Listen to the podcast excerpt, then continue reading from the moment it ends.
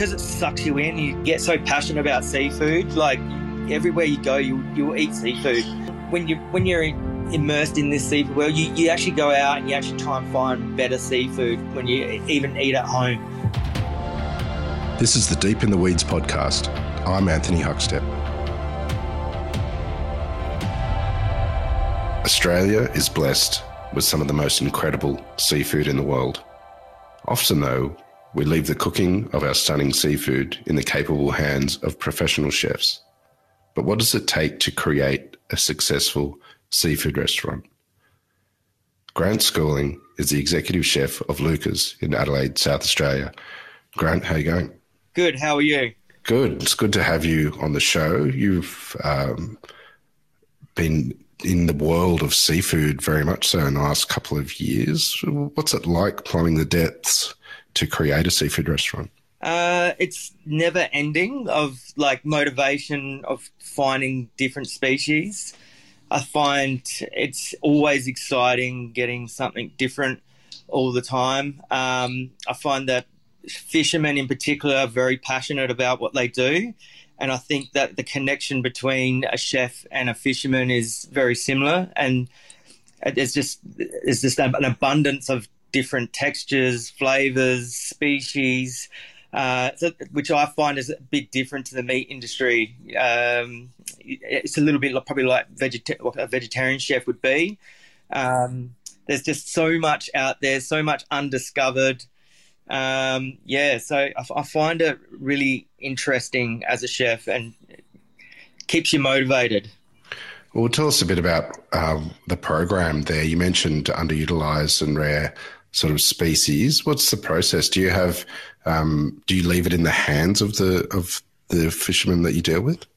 Pretty much, you you, have no choice but to leave it in the hands. Um, we have people people like. Uh, Chris Bolton, for instance, like he, you never know what he's going to catch. Like he's always catching coral trout or uh, saddletail snapper or something. But there's every now and then one fish will come out like a coronation trout, something different uh, that he gets, and we pretty much have that relationship where he knows I'll take that straight away, and um, and we and we use social media uh, to get that out.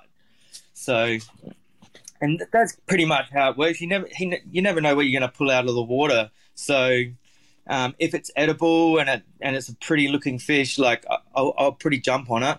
That's for sure. Well, take us into the kitchen. Um, what's the secret to cooking seafood? And do you have a couple of dishes uh, that you can tell us about that kind of exemplifies what you're doing there at Lucas?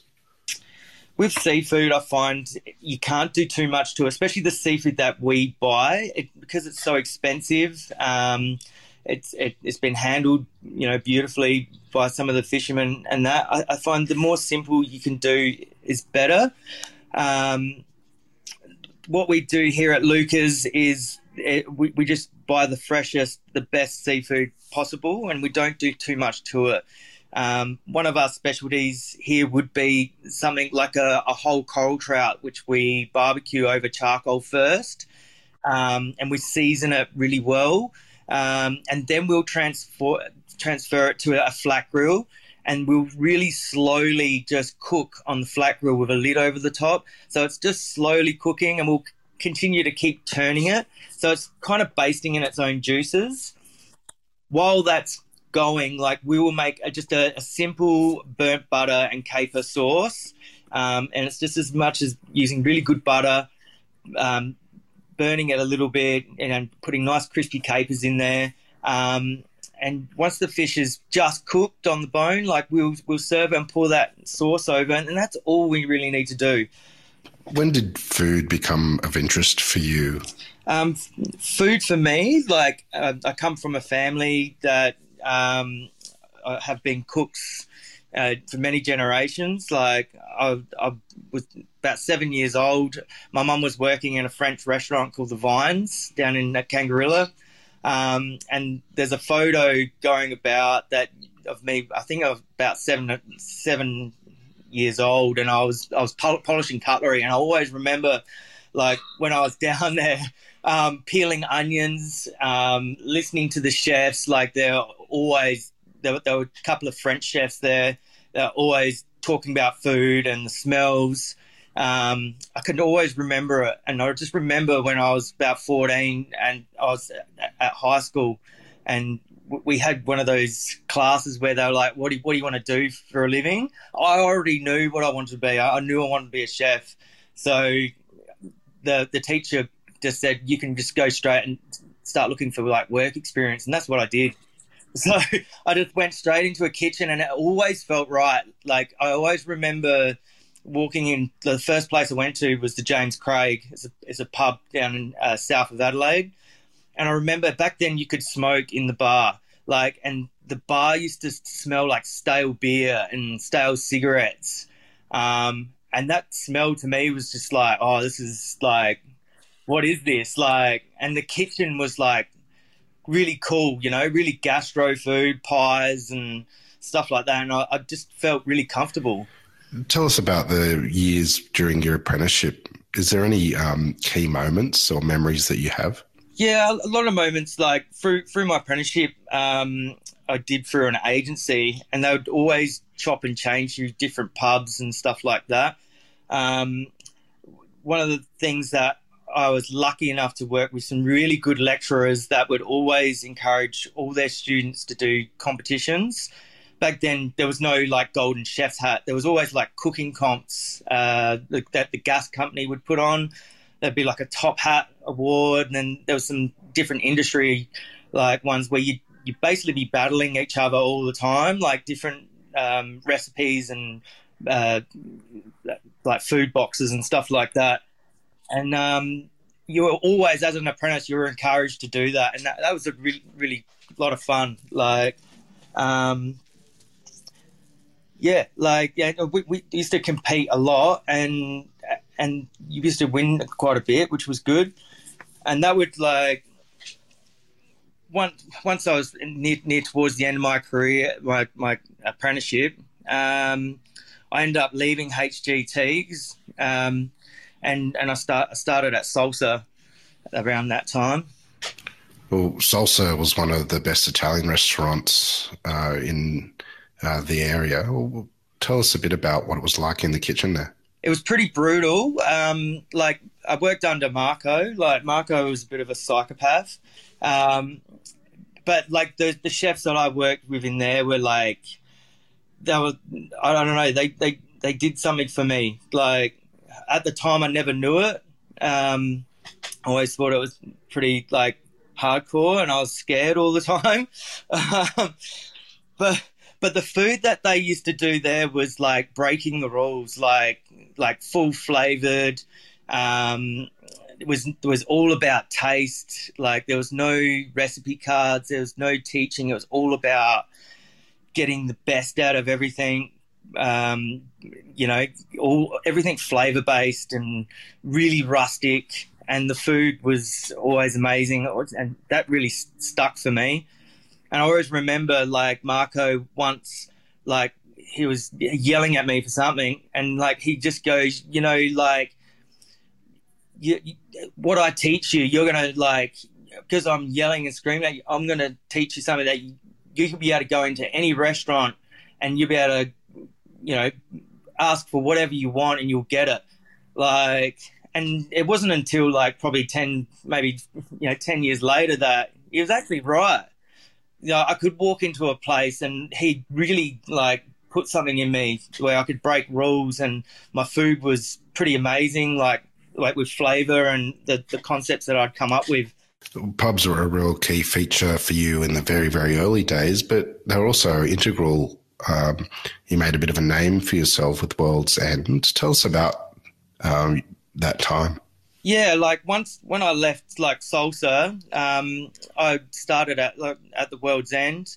Um, I worked under a chef called Darren, who was just this big cuddly bear. Like, was you know great, like beautifully natured, totally different to where I came from from salsa. Like, um, and he would just let me do whatever I wanted, like specials and stuff like that.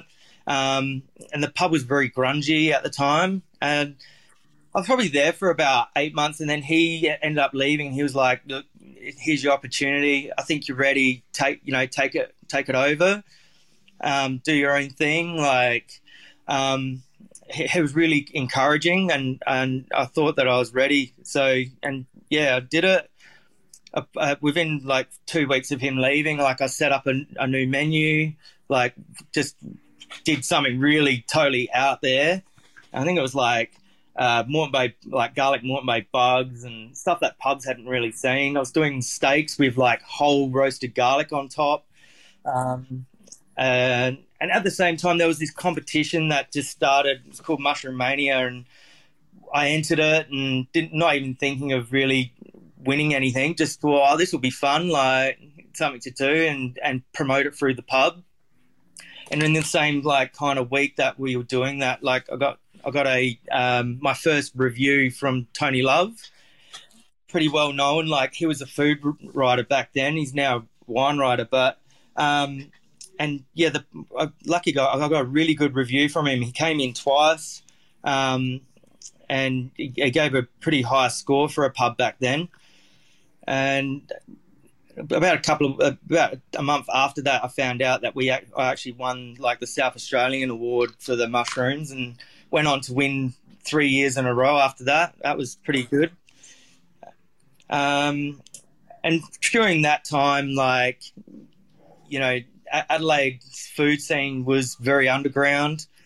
Um, Sydney, like you'd look at Sydney and just go like that place is like amazing, um, and you, and Adelaide gets snubbed all the time by eastern states. Competitions have been a real feature of of your career. Um, you ended up competing in the World Culinary Olympics in Beijing in China. How did how did that all start, and what was that experience like? Yeah, so like part of um, the Mushroom Awards, um, there'd always be like a national winner in Australia that would end up being able to compete in China. They they had a an Olympic style uh, competition um, that was sponsored by the Mushroom in World uh, Industry Association over there, which is like huge because mushrooms are like like you know Australia has meat and veg over there. Like in China, they have like meat and mushrooms. It's so important to them. They've got 10,000 different species to eat. So it's really, really important over there. Um, and they put on a competition every year that was like super serious to them. Like, and they'd invite um, these different chefs from all around the world to compete. And to get into it for the Australian side of it, you had to just enter this Mushroom Mania competition.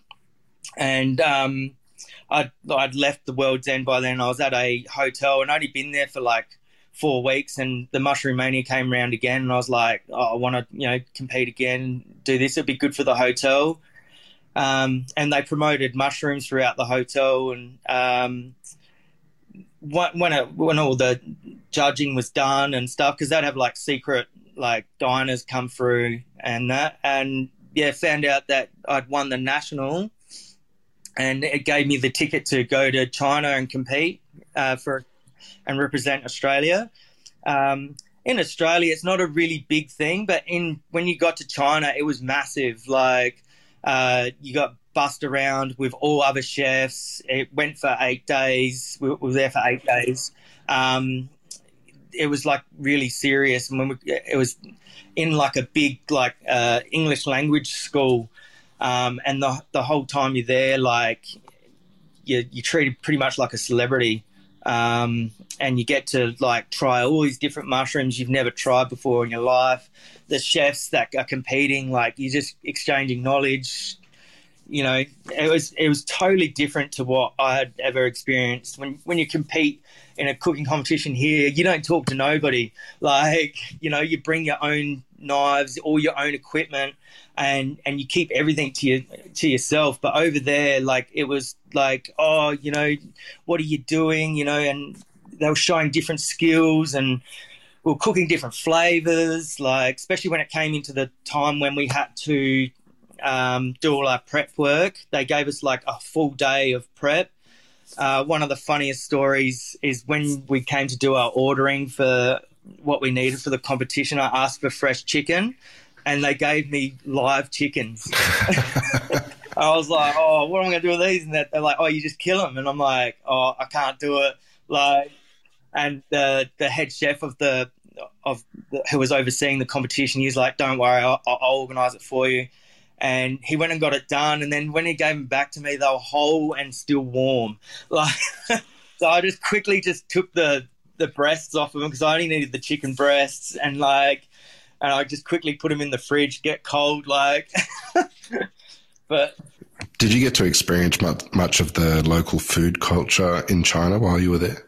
Yeah, so while we were there, like um, it was on the fifth ring, which is in a bit of a slum area. But some of the Chinese chefs like took us like into the slum area, and some of the food that we had there was like quite weird, like to for an Australian palate. Um, but it was unreal. Like we, we, tried, we were at breakfast once, and they have a traditional Chinese breakfast, or you can have a Western breakfast. And one particular day, I was we were at breakfast, and I was like, oh, I'm going to try the Chinese breakfast, and I'm having these steam buns, and they're all laughing at me, and I'm like, what's going on? Like, and and like the interpreter goes, oh, you like that steam bun? I'm like, yeah, like it's a bit spicy, like it's really nice. Like, what is it? And they're and they said the Chinese name for dog, and I was like, "Oh, what's that?" And they're like, "You know, woof woof," and I was like, "Oh, dog." And they're like, "Yeah, yeah, it's like like a dog steam bun." I'm like, "Oh, okay."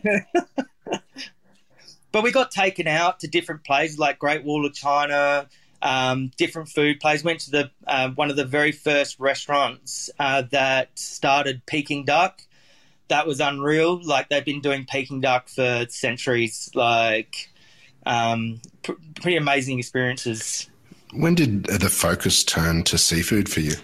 Um, seafood to like the more the main focus turning seafood is is more when I um, met Peter uh, at Lucas. Um, there's just something you know. Peter's restaurant is is quite special and the, the seafood that Peter his, immense knowledge of seafood is is unreal. He's come from like nearly a fifth generation uh, seafood family. Um, when I first started at Lucas, like my seafood knowledge was, you know, I, I knew all the basics, um, King George whiting, squids, that type of thing. But the thing with seafood is, is like it draws you in when you start learning about coral trout and different species, mullets, and and and it's it just draws you in. Like I can't explain it if, until you like experience it. I've had chefs come start here and they they, they think they know about seafood. Oh, yep, and then they go, oh, I, I have no idea. Like the amount, the immense amount of seafood we'll get, we get sent seafood that's not local. We get told it's local, and Peter will walk in the kitchen and go, "Where'd you get that from?" Like, and I'll be like, "Oh, you know, got it from this supplier," and he'll be like, "It's not local." And well, how do you know that? Like, and he goes, "The color, the look." He goes, "I'm telling you now, it's not local." And you know, you delve a little bit deeper, and sure enough, it's not local. He he knows stuff like like octopus that's come from Victoria. He just knows by the color of it. Like South Australian ocky is a little bit more purple, and you know, and Victorian is a little bit browner. Like they're just things that chefs would never know. Like, but he does because he's been around it his whole life. What are the underappreciated species that you think people should be using? That's a that's a good question. It's a hard one. There's um, I think under underutilized is a word in seafood. Like it's just yeah that that question with seafood like it, it's hard to say. Like there's just so much seafood out there that anything that hasn't been discovered or it's a fish that like let's an unutilized fish for me could be like bite snapper, but a lot of people wouldn't like bite snapper because they're bony. It's got lots of bones, but the flavor is unreal. Like it's an old school fish and chip shop fish. Um, deep sea perch is another one. It's a fish that you can only pretty much pan fry. it's got a lot of moisture, so you can't deep fry it. But the flavor is unreal, and not you know that's a that's a fish that's been lost in time. Um, another problem with the seafood industry, you know, ten or fifteen years ago, is that so many species with different names. Um, you know, like it's been on TV a lot, a lot of investigations. Um, I think John Susman's, you know, tried to nut it out quite a bit as well. Um, you know, blue grenadier can be called five different things. So, um, so yeah, that question is, is, is a hard question with seafood. I think it's more more the underutilized stuff is the old, more older stuff that people have forgotten about. Everyone goes for King George whiting all the time. Like it, it, it it's a great fish. It, it tastes alright, but it's not the best. What's the first seafood uh, that you remember working with in a kitchen? Uh, for me, probably squid. Like a lot, a lot of squid. Because um, I've come from a, a, pub background, it always comes in frozen. It's always Vietnamese. Like um, it's already been cleaned. Like we do everything from scratch at Lucas. Like we've had squid this morning come in fresh. They've just been caught last night. Um, we'll clean that from scratch. You know, um, like uh, Moreton Bay bugs, stuff like that. Back then, like Moreton Bay bugs, squid. It was all like super cheap. Like and there was a pub staple. You know, salt and pepper squid and stuff. These days, like it's a lot more expensive. Um, I think one of the biggest things that Peter's t- taught me is that um, that like local seafood, like it might be expensive, but you can still make money from it, and you should use it. Like you know, it was it's a bit of a like uh, coming from a pub background, you're always pressured for uh, your figures and stuff like that, and so you always go for the seven dollar a kilo squid. You don't care where it comes from, like um, since meeting Peter. Like even when I took a break from Lucas and I went to a pub, like I still try to use local seafood. Like he taught that for me that the importance of using fresh local as much as possible. You mentioned that you took a break from Lucas and went and worked for a pub again. What brought you back to Lucas to take the role that you have? Um, for like Peter in the in the early days when I first started here reminded me a lot about a bit like Marco. He wasn't physically abusive, but like he was hard in the kitchen, and um, it didn't take too long before we had a disagreement, and I ended up quitting. The funniest thing is about that is like I, I end up going back to a pub because I always find pubs are an easy cop out for me. Like it's it, it's not a, it's not a challenge. Like it's just an easy way. It, it's good money. Like it, it's good hours and stuff. But when I was back at the pub, me and Peter, after we had that argument, I ended up quitting. We ended up becoming really good friends, and we never stopped like talking like on a weekly basis about food, about seafood, about different dishes, and a few months down the track, unfortunately, like um, Angela, one of uh, the front of house manager and is a really close friend of Peter's and she's part owner, um, she was diagnosed with a really aggressive bile duct cancer, and that really shook Peter up, uh, or everybody, uh, anyone who found out about it. She didn't have long to live. They gave her, I think, like less than three months, and it, and then that came to the time where Peter was like, you know, love to have you back, and I was like, yeah, I'm keen to come back and take on the challenge. And he gave me, he said, he'd give me full reign so he could concentrate on uh, Angela's treatment, and and I haven't looked back. Like you know, since day one, like getting here, like you know, the, the me and Peter just said, right, we're going to look for the best seafood. Like we're going to start contacting people like Chris Bolton. Um, all these different fishermen who are famous on Instagram, or you know, um, you know, we're just going to just haggle them because at the start it was really hard to get uh, on top onto them. Like they, they, some fishermen would just direct me straight to Costa uh, in Sydney, and the prices would be like astronomical, and you'd be like, I can't even make money on that. And eventually we got there, like, and Peter just like, you know, let's while while he's concentrating on other things, it's your baby, you know. And yeah, it's been an amazing ride. And Angela's still fighting her cancer, and she's you know two nearly two years on, and she's still here, which is amazing. Like um, her her fight is now, now, now we're opening a new restaurant, you know, so things just that their whole outlook have changed. You mentioned the challenges of uh, working with Peter originally, but um, he's renowned with his knowledge of seafood. What's it What's it been like uh, working with him and creating such a successful uh, seafood restaurant in Lucas? Um, it, it's actually pretty amazing. Like his, knowledge is um, unbelievable. I think the I think with what's happened with Angela, he has changed quite a lot. Um, they go out to dinner a lot and they see what other people are producing.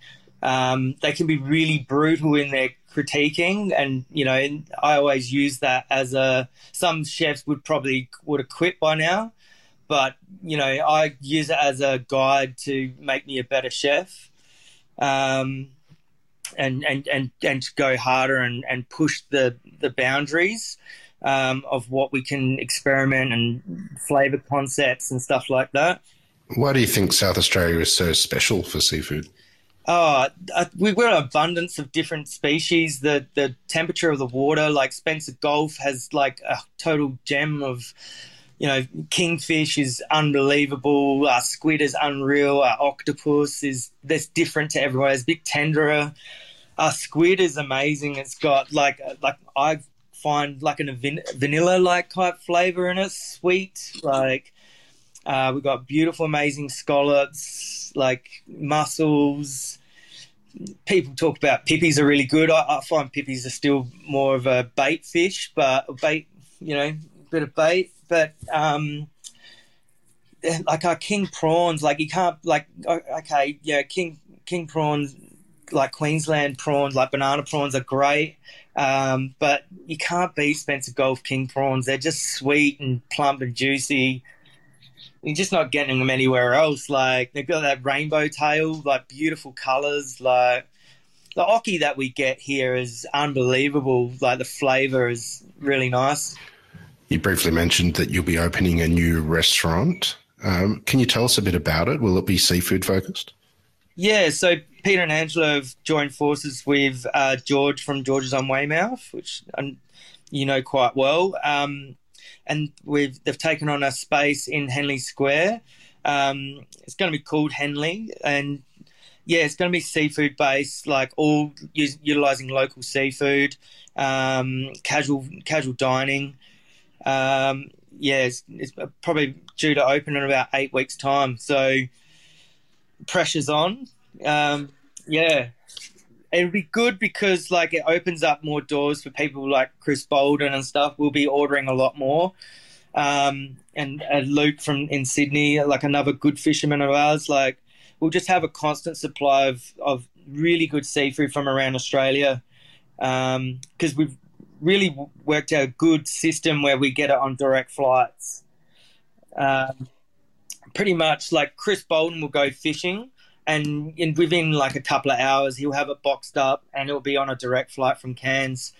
Um, and we've got a bit of a movie like um, in the pipeline. It's like a short film on how quickly we can get seafood from the total the other side of the corner of Australia to be like sea to plate, basically. You have a great connection uh, with producers. Can you tell me about some of the catchers and growers that you work with?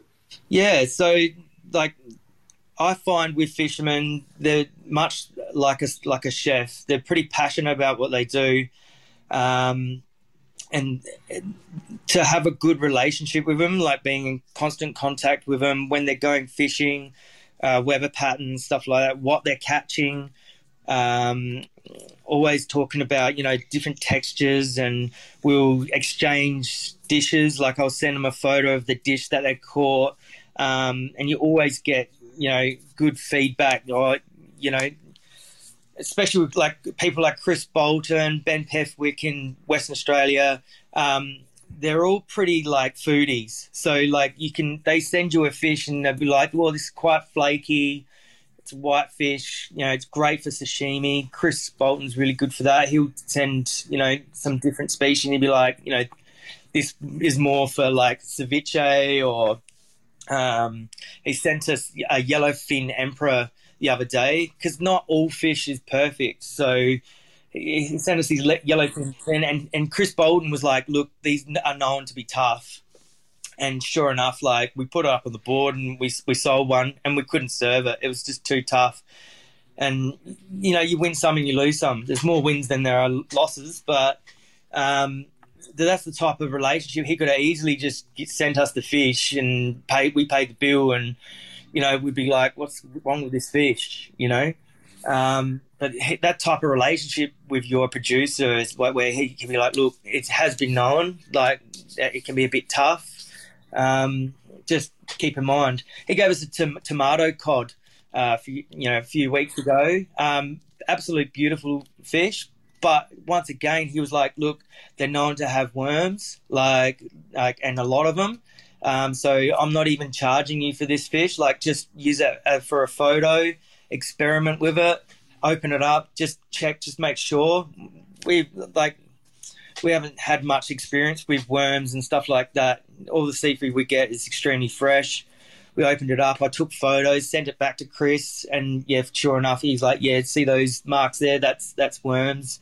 So you know, that that's that, that's why it's so important to have a really good relationship. Because uh, we could easily we could have easily you know served that to a customer without even knowing. Like, you know, it's all about learning knowledge. How much have you changed as a chef since taking this dive into the seafood world? Um, quite a bit. Like I eat quite a bit of seafood.